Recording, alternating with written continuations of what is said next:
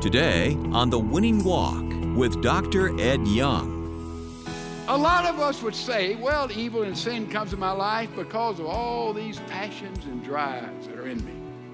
We're born, everybody is born with wild horses inside of them. And we say, it's because God has wired me like this. That's the reason I fall into that trap. That's the reason I, I, I follow that evil. That's the reason I, I didn't see the perfume that smoked over that and I walked into that. You see, it's God's fault and we say, well, if it's natural, if it feels good, just let, let the horses run. Let these wild horses run. Self assertion.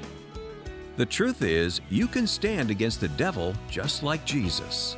Welcome to the Winning Walk with Dr. Ed Young.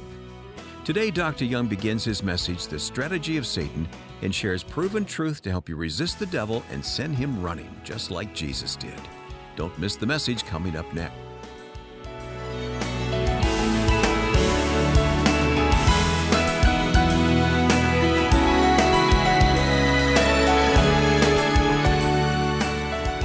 Now, here's Dr. Ed Young with today's message The Strategy of Satan. America has some big words that we've incorporated into our culture and into our values generosity, tolerance, fairness, justice. These are gigantic words to all of us who live in America. But these words in our day and age have been redefined, used out of context, spun around, and they have been incorporated into the marketing of evil. And we know evil has been packaged, perfumed, and gift wrapped. And the tragedy is that most of us have bought into it. And now suddenly we look around at America and the moorings upon which we have stood on the basis of the Constitution and the bylaws have been slowly but surely ripped out. And we look around and ask, what happened? What's going on? And the only explanation anybody can give is evil. Now, we have defined evil We've decided that when something is perfect, something is whole and complete, W H O L E, and it gets a hole in it, that hole itself is evil. You, you go down a highway that's supposed to be smooth, and there's a pothole in it, if you can find such a road like that around here. That hole is evil, and unless something's done about it, it'll get larger and larger and larger. In, the solar system, we're told there are black holes out there that just suck everything in. Those black holes are a pretty good metaphor for evil. Pretty good metaphor for evil. And we say that this evil has been presented to us and it's perfumed. You know, it's, it's sweet smelling. The etymology of the word perfume is interesting. It means covering with smoke. Isn't that interesting? Perfume, covering with smoke. Goes all the way back to the Stone Age. Fire was invented, and they would put different kinds of wood in the fire. Notice that, you know, Oak smells different from pine. Cedar smells different from oak.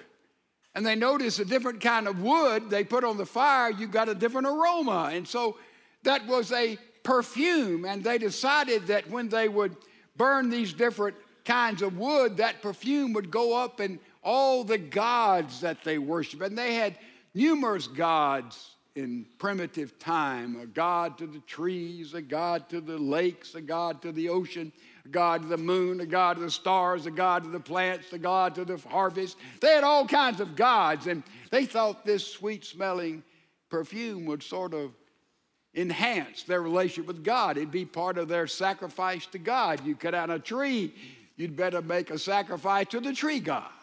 That's how they operated. And it moves over into Egypt, and the Egyptians were the first to take this perfume and they'd put wood and soak it in oil, put other herbs in there. You'd get a sweet aroma, and they would bathe their bodies with it and said, you know, regardless of the corruption in which we're living, our gods like, you know, like the sweet smelling of perfume. And they had a god to everything. They named it God of Bacchus, pleasure, the God of war, all the different gods. They said, boy, sweet smelling. And then they took perfume and put it on birds, household birds. They'd say, oh, well, they just, you know, they'd put on dogs and cats. And there was an aroma going everywhere. They'd apply it on their bodies until Christianity came along. And the perfume business declined. Why? Christians said it's not how you smell on the outside or how you look on the outside. Christ begins in the heart, moves from the inside out. No matter what aromas you put out for your body, no matter what you're covering up with perfume and the body odor you might have, Christ looks on the heart. So perfume was used only in the Roman world or the early Christian world in burial and for other things. Now, I'm not saying using perfume is wrong, ladies and gentlemen, but I'm saying that evil has been perfumed in our culture. And it smells so sweet and so alluring that the marketing strategy of Satan has worked very, very effectively. The scripture I want us to see is in Ephesians chapter number six. We're not putting on the armor yet, we will. Ephesians 6, verse 10 through 12. Finally, be strong in the Lord in the strength of his might. Put on the full armor of God so that you be able to stand. That's it, isn't it? We just want to be able to stand in the 21st century, just to stand. firm against the schemes of the devil. Operative word is schemes. In other words, schemes is the plan, the platform, the program of Satan.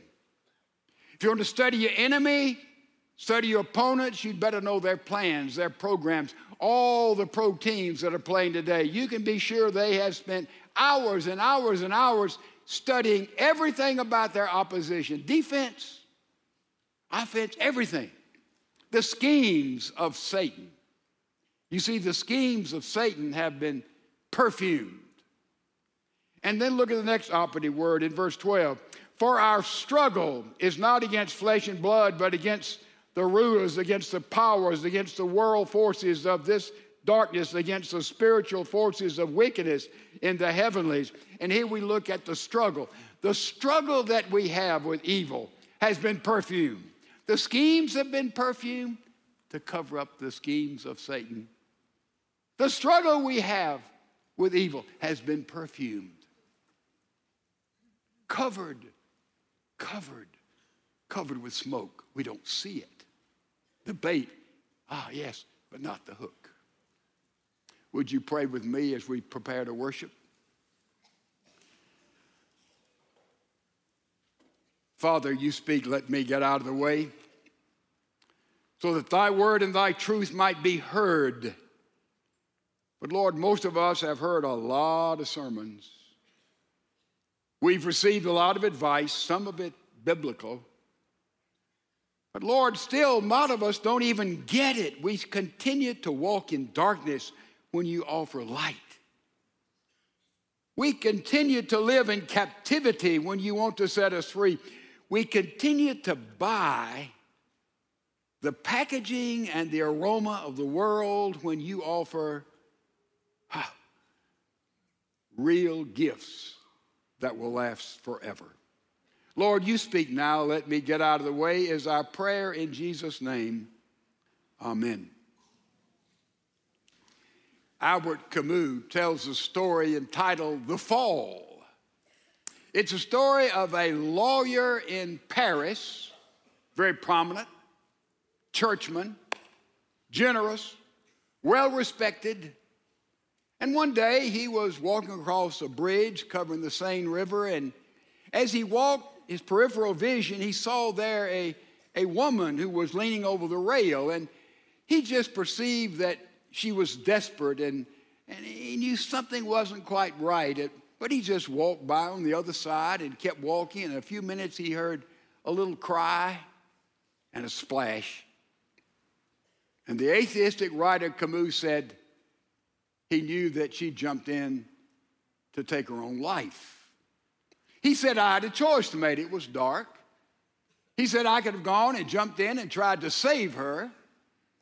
But he said, You know, I didn't swim very well. It was dark and I might drown. He said, Or I could have gone and gotten help and said, Come and let's see if we can get her out. And she's in the river. But he said, You know, I'm a lawyer and I get involved in something like that. I might be, you know, some legal and I'll be, don't know who she is. And I, I, might be in, in, charge myself somehow, an accessory or negligent or something. And he said, ah, you know, I, I didn't want to do that. He said the third option just keep on walking. Just keep walking in the dark. He said, Nobody saw me, nobody saw her. He just keep walking. He said, I kept on walking. If you know, I couldn't sleep that night, he said. I couldn't sleep the next night, and I couldn't get it off my conscience. Now, I knew why I didn't jump in, I knew why I didn't go and help, but he said, I didn't know I was the kind of person that would just keep on walking in the darkness. He said, then it came to me that Everything I had done in life, everything I had done in life, said this Paris lawyer, I had done for my own comfort. And the good things I had done, I made sure that somebody else knew about them. I made sure somebody else knew about them. And he said, then I realized I didn't like the person I'd become. He said, when I was by myself, I was not with a good person. By the way, what kind of person are you in when you're by yourself? What kind of person are you with? That's the reason you got to have racket going on, noise going on, something going on, be exhausted before we go to sleep. Because when we get totally quiet and still, what kind of person are you? What kind of person am I in the darkness? Hello? In the darkness, he didn't like himself. And time went by, and he kept on his conscience. And one day he was walking across another bridge, and he stopped and looked over. And he said, I began to rationalize. He said, You know, I'm better than, he named another lawyer in his firm. I'm not better than he is. He said, I'm better than, he named a woman that he knew, oh boy, I'm a lot better than she is. Then he said, I began to think, you know, I'm better than most people in the world.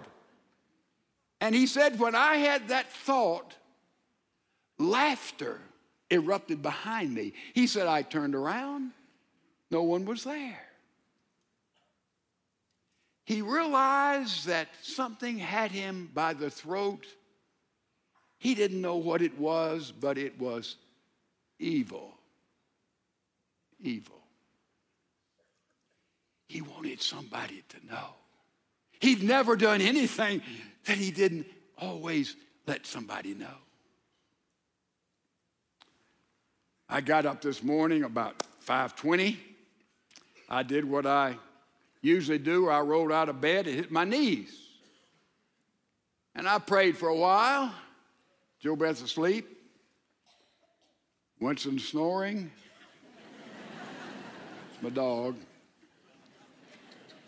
Um, and I prayed a while, and when I got up, I had a Charlie horse cramp, and I got up in the wrong way, and I felt like, and you know, that really, I don't know, nobody's looked at it, no diagnosis yet, but it feels like, you know, I, am I'm, I'm hurt, but I may be injured. You know the difference. If you're an athlete, you know. When you're hurt, you play. If you're injured, you, you go to the doctor, you stay on the bench, you don't get in the game. So I, I hope I'm just hurt. I may be injured, I don't know. Now, I thought about whether I should tell you that or not. I said, you know, I'm not going to tell them that, but everybody will ask, how did you get hurt? And I decided I'd say, you know, your pious pastor was praying this morning at 5:15, and I'm, I have a prayer injury. I've never heard anybody injured at prayer. If you, I may be the first one. I'm like that lawyer. I want you to know what a pious guy I am. See? See how evil can deal with us in the prayer closet? Oh, I fasted Thursday. I mean, don't, don't tell anybody. See how evil works in a prayer closet? And how evil works on a larger, more demonic scale. It's hard to pick up evil when we're being so pious and churchy, but we can pick it up on a larger scale. Remember the Menendez brothers who shot their parents? Remember them? Eric and Lyle? They'd emptied their shotgun and the mother crawled out in her own blood and said, Lyle, Lyle, don't kill me, help me, Lyle. And Lyle went in the other room and reloaded and came back and finished her off. Let me tell you something. When Lyle reloaded, all bets are off. The Freudians couldn't say, Well, I know why those boys killed their mother because there was a fruit. All oh, the sociologists, they had no explanation. Well, I'm telling you what happened over there. You see, that was beyond any way we can figure out anything in life. And, and we come to the point and say, oh, we know it was evil, demonic evil. It's the only explanation. All the rest of the stories and understanding and trying to figure it out are not worth a hoot. They're invalid. Wow, reloaded. C.S. Lewis said about evil in Screwtape Letters. He said, There's two problems in understanding and dealing with evil. He said, There's one group that thinks evil is not real, not there. Evil is just, you know, absence of good.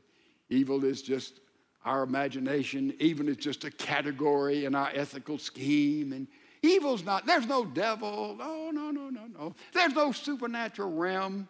By the way, when you say that, you're going against quantum physics. Scientists who say there are many, many realms, many, many dimensions, but we won't go there. Say evil's not real. There's no mystical realm. There's no invisible realm. Evil's not real. Oh, no, it's just folklore. That's one extreme, said Lewis. The other extreme is to say the evil's everywhere. I'll bet you evil is in that box in this platform. Oh, evil's under that chair. Look out, there's a demon running over there. And everywhere we go, there are demons and there are devils and there are witches, and we just got the whole world filled up, and we got to make sure we pray and bind and seal and all this stuff. Demons are everywhere. Lewis says you got people have demons everywhere. They're messed up. He said, people say, well, there's no such thing as a devil and demons. He said, they're messed up. And so we're talking about understanding the devil today. And he comes so subtly. There's a, a lizard in the desert I've read about. This lizard, when confronted or when frightened, the lizard will swell up, puff up.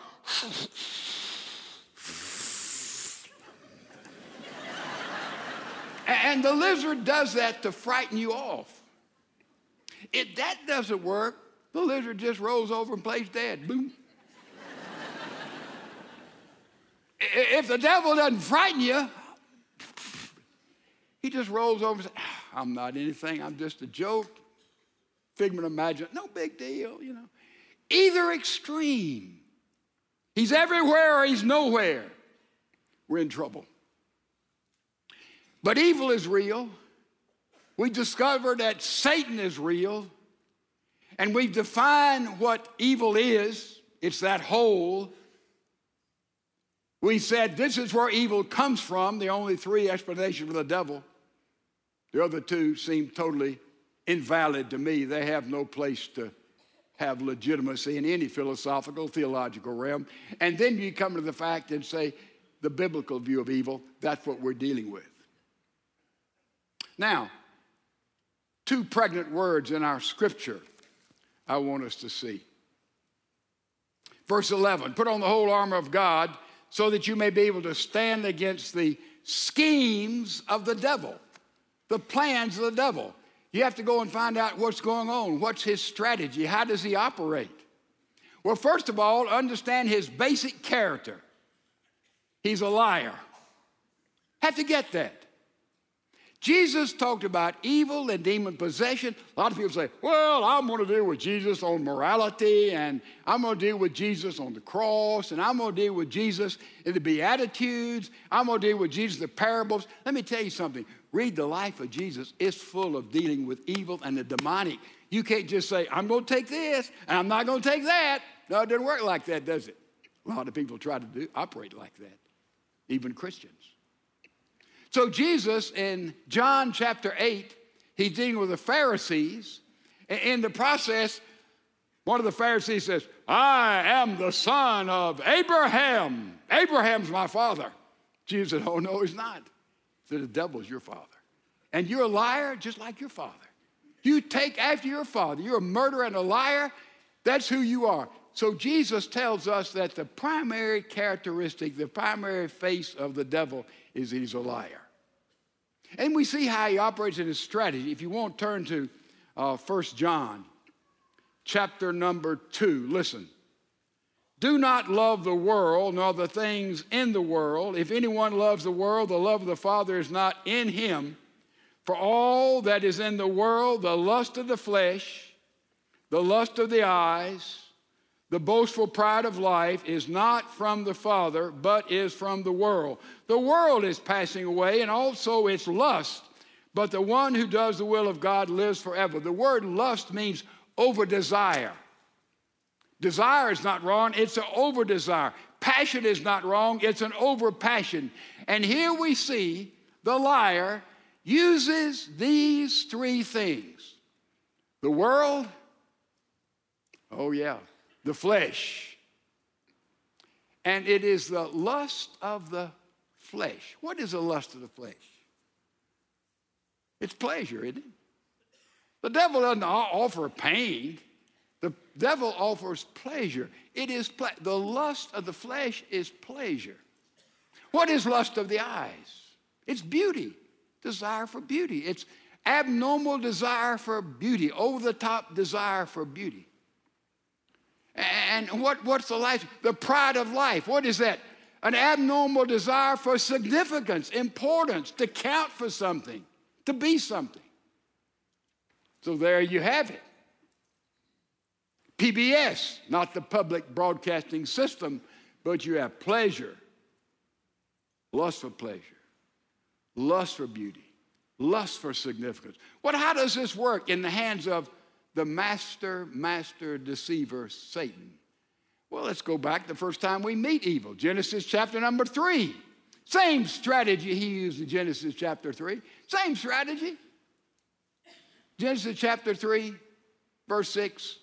Eve looked at that forbidden fruit and said, Huh, it looks like it's good to eat. Lust for pleasure. Jesus been fasting 40 days and 40 nights. They said, well, well, he was in a weakened condition and Satan came to him. That's not true. He was in a spiritually strengthened position when he'd fasted 40 days and 40 nights. God's revealing him his purpose for life as his his only begotten Son. He was in a strengthened position, but yet physically he certainly was hungry. And you looked at those rocks there, and by the way, I have been in that area, and the stones look like the bread they sell in downtown Jerusalem in that day and even today. So turn that bread, you know, here is the temptation of pleasure, satisfy your appetite. Lust of the flesh, and then lust of the eye. Jesus went on top of the pinnacle of the beautiful temple. And Satan said, Man, you're up at this beautiful spot here. You jump down. Man, God will save you. You know the scripture he said to Jesus, Psalm 91. By the way, the Satan can quote scripture. You know that. Oh, the old law of scripture. Well, he quoted out of context. Not what Psalm 91 is about, but that's neither here nor there. Jesus always answered with scripture. Oh, yeah, beauty, lust of beauty. Man, sensationalism. That's how you, you want the hearts of men. Man, you perform miracles, you jump off the temple. That'll get everybody's attention without a parachute. And then what's the next thing he used? He used significance. Took him to a high mountain, said, You want to have the kings of this world? Here's the whole world, all the kings, all the people. All you got to do is bow down and worship me. I'll give them to you, said Satan. I'll give them to you. Jesus said, You shall worship the Lord thy God, and him only shall you serve. By the way, ladies and gentlemen, this whole thing's about worship. The devil just wants us to worship something beside God. Anything, any idol, any entity. Oh, yeah. Worship pleasure, a lot of people do. Worship beauty, a lot of people do. Worship significance, a lot of people do. And Adam and Eve fell flat. We know the story. By the way, you can start with Genesis, go all through the Bible. Did you know this is the same strategy Satan uses every single time, all the way to Jesus? Began in the garden. The temptation was there for Eve. The temptation for Jesus was there. All the same thing. Garden, boy, eat the fruit. Garden, beautiful fruit. In the garden, you'll be like God. Significant. By the way, that's pretty significant, isn't it? You want to be God? That you any place above that, you will think, yeah, that's it. Be like God. Same thing to Jesus. Only difference was Jesus resisted the temptations. He didn't buy into the pleasure temptation. He didn't buy into the beauty temptation. He didn't buy into the significance temptation. See, we see here the strategy of evil, the strategy of Satan. That's the same strategy he's using on you and using on me, and sometimes very successfully, right? Oh, yeah. Oh, yeah. See, I'm limping. But Jacob limped because he had been with God. All right, we see some of his strategy. Look at the struggle that we have. He brings us up to speed on that in, in, in, a super way. He says, For our struggle is not against flesh and blood, but against the rulers, against the powers, against the world forces of this darkness, against the spiritual forces of wickedness in heavenly place. What's he saying? He's saying, we're not fighting this thing of evil with our own strength and flesh and blood. That's not what it's all about, folks. You'll never make it. I'll never make it like that. We never have, we never will. No person ever has. But we're struggling against the entrenched forces of evil already in the world order and the world agenda. Isn't that what he says? This present world? He said also we've got another opponent of the enemy, and that's in the supernatural unseen world. We've got two enemies coming down after us. Now, what happens to it? It's all about worship. And we get so messed up on worship. Have you noticed that? In Mark 12, Jesus asked about the great commandment. He said, Love the Lord thy God with all your heart, with all your soul. He said, Loving with all your mind and all your strength. What is that about? It's, it's about worship. Let me tell you what happens. It says, Love with the heart. That's with feeling, isn't it? Emotions. Heart and soul, emotions. Loving with your mind. That's a mental love. Loving with strength. That's doing something as a Christian. You know what happens in church? You go sometime to church and oh, you want, I just want to praise him. I want to dance and praise for an hour and a half. Or a little bit of preaching. I want a lot of praise. I don't feel good unless I cry and praise and sing and cry and praise and pray and confess. That's, that's, that's, I don't feel good unless I've had their feelings. Nothing wrong with that, but that's all there is. You're a whop-sided Christian. Well, somebody else, I want to go to church and I want to see a passage of Scripture really exegeted, and I want to go back to the etymology of the Hebrew and the Greek words. And if you'd bring me up on hermeneutics, and I love epistemology, And I want to go deeper with God, and I go to 15 Bible studies, but I want to go to 16 Bible studies that really give me the depth and the heart of the Word of God. We want to appeal to our minds. There's nothing wrong with that. We need to have intellectual biblical content as we study the Bible. We need to have feelings, our heart and our soul. We need to use our minds. But we get whop-sided if we only say, I haven't been to church unless I've been stimulated intellectually and mentally with my mind. Others say, oh, no, no. Christianity is going out doing something, helping people, feeding people, being mentors, cleaning houses, going on mission. You got to go out and do something. Use your strength. Let me tell you what the church really is, folks. It's all three. Your whop-sided just got an emotional praise. We need praise. I'm for praise. I love our praise today, Wayne. I love it every Sunday. And we need also mental stimulation, teach the Word of God. Need to take all this and put it out into life and our witness and our love and our social ministry. But don't get whop-sided.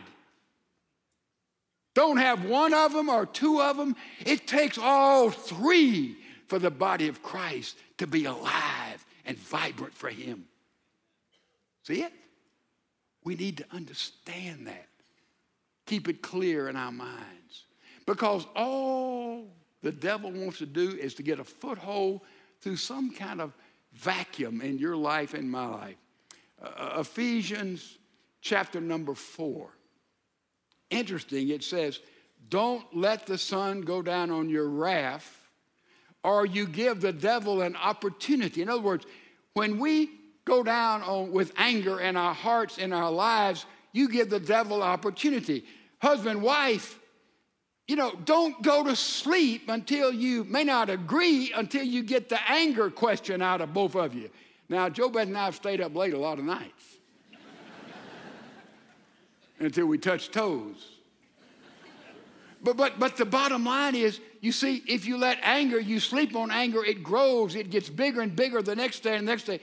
Don't sleep on your anger. It gives the devil a foothold, a hole in your life. Well, all kind of things can come in there.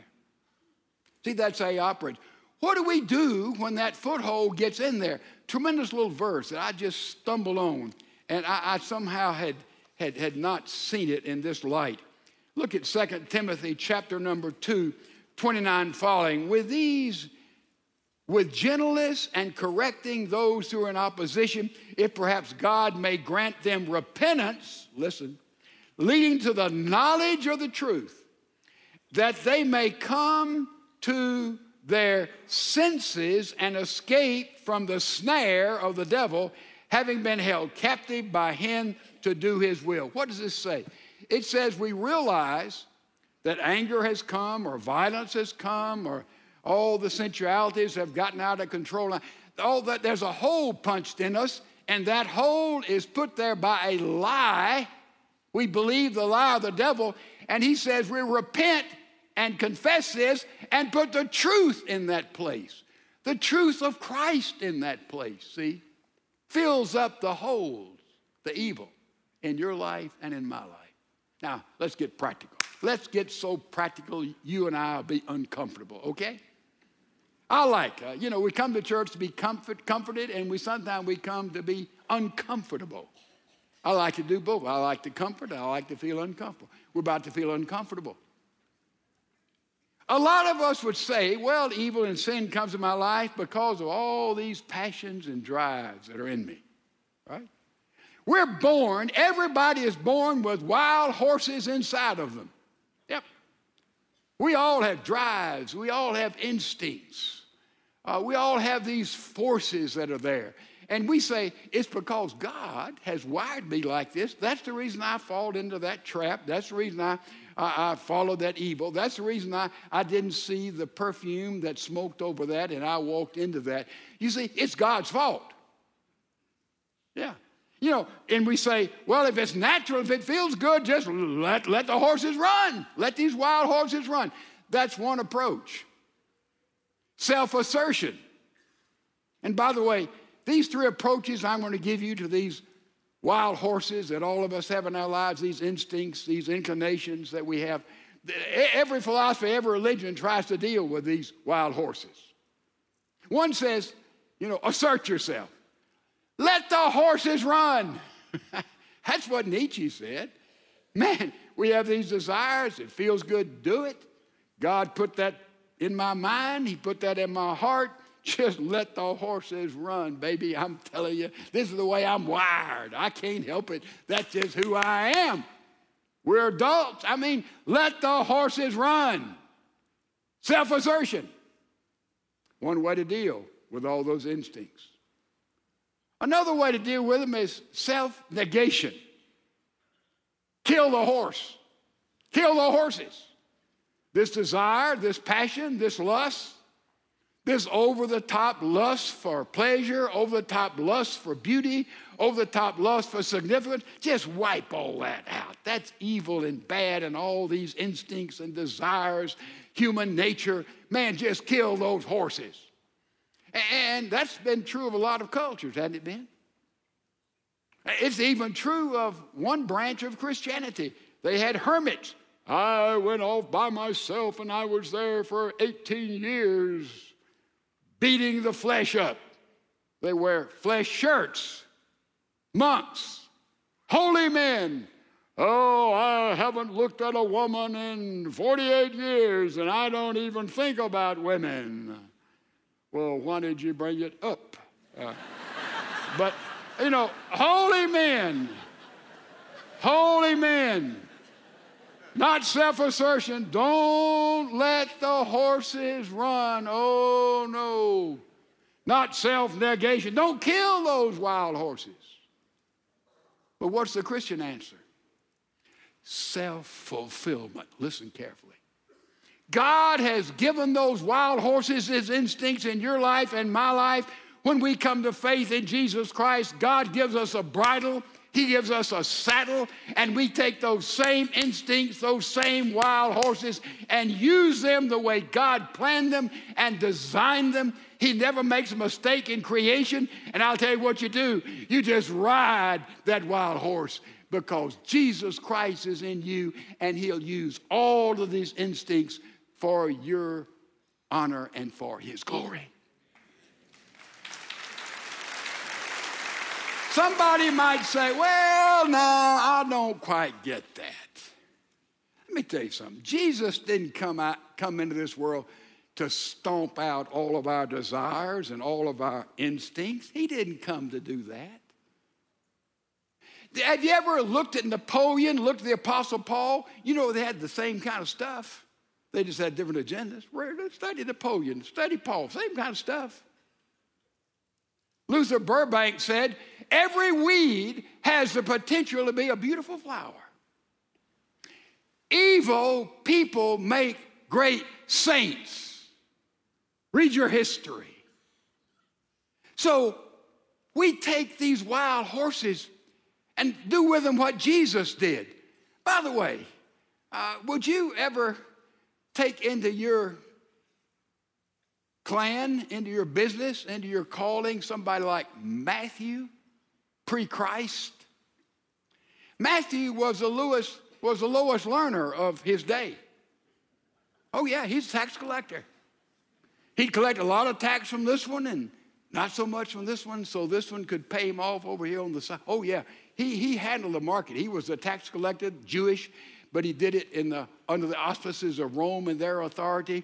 And I'll tell you, that's the way he operated. Would you want somebody like Matthew on your team? You say Jesus saw that wild horse. He saw the giftedness in a Matthew, as crooked and as slick as he was. He said, You know, if that guy would take me into his life and follow me, who knows his exacting nature? He may even could write an inspired gospel one day and we wouldn't have looked at him a second time. Oh, well, what about ambition? I mean, Jesus don't want people who got this guy, I want to be something. Oh, oh, James and John came to Jesus and said, Hey, we know you're going to have a kingdom and you're not going to be a king. Therefore, you know, we, who's going to be vice president? Who's going to be secretary of state? You know, who's going to be secretary of the treasury? I'm sure Judas must have asked him. Judas didn't make it, but James and John did. And you know how Jesus answered him? He said, Look, these positions in my kingdom are not mine to give. But he says, paraphrase, I like your ambition.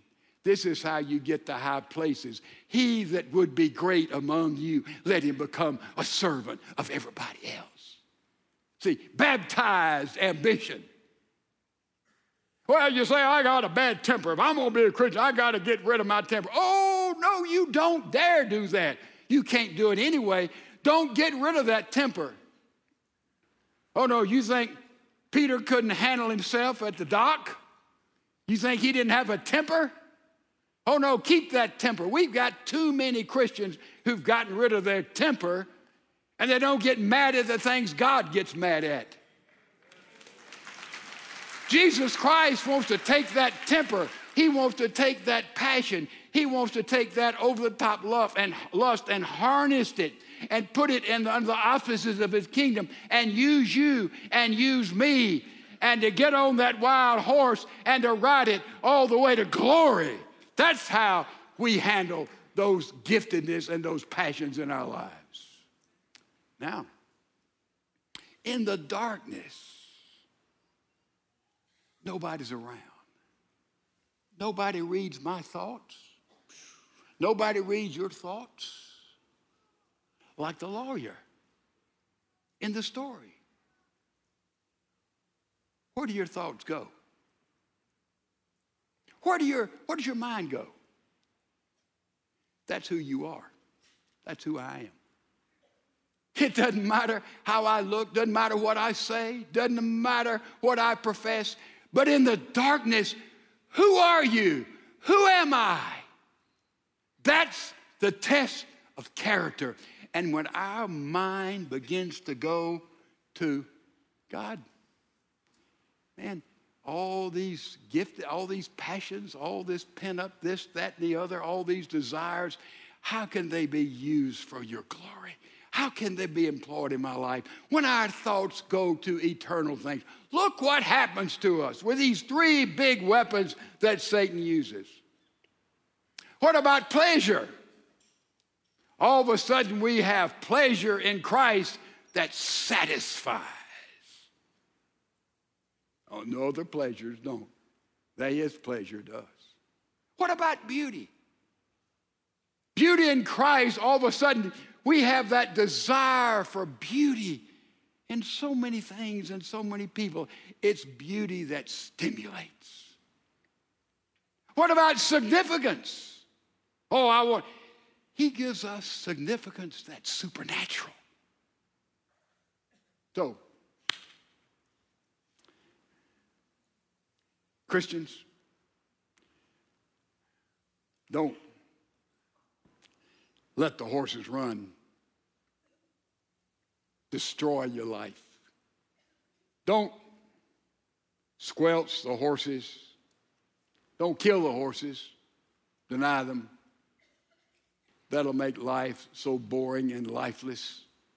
No reason to be a dried cabbage the rest of your life. What do you do? Put God's bridle on that wild horse, put God's saddle on that wild horse, and see what He has built in you and built in me, and give all those passions, all those desires, all those instincts to Him, and ride the wild horse all the way to heaven. Did you get it? You got it? Let's live it.